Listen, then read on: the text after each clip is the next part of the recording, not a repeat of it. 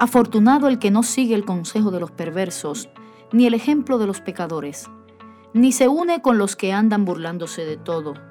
Al contrario, le gusta la enseñanza del Señor y la estudia día y noche.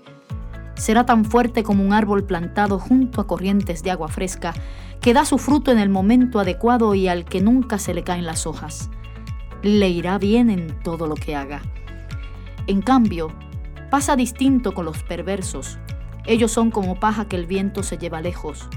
Por eso, los perversos siempre serán declarados culpables y los pecadores no podrán sentarse al lado de los justos, porque el Señor protege a los justos, pero destruye a los perversos.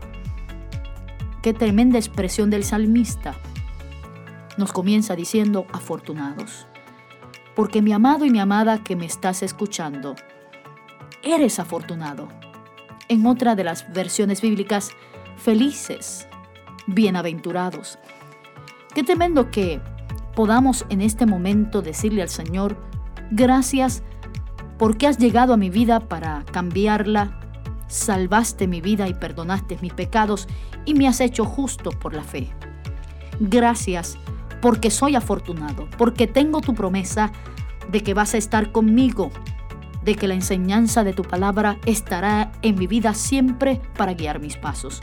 Gracias, Señor, porque me estás diciendo que voy a ser fuerte como un árbol plantado junto a corrientes de agua fresca y que voy a dar mi fruto en su tiempo, en el momento adecuado y que nunca tendré necesidad de nada porque tú estarás conmigo.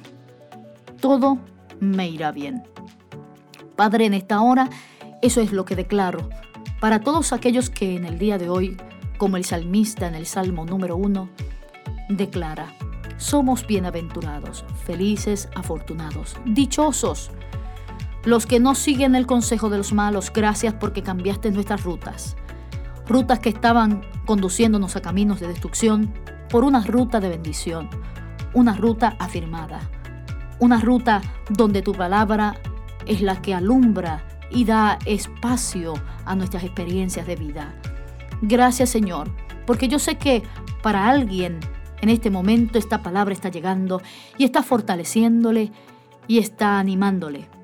Gracias Señor, porque tú eres maravilloso y nosotros afortunados. En el nombre de Jesús, amén.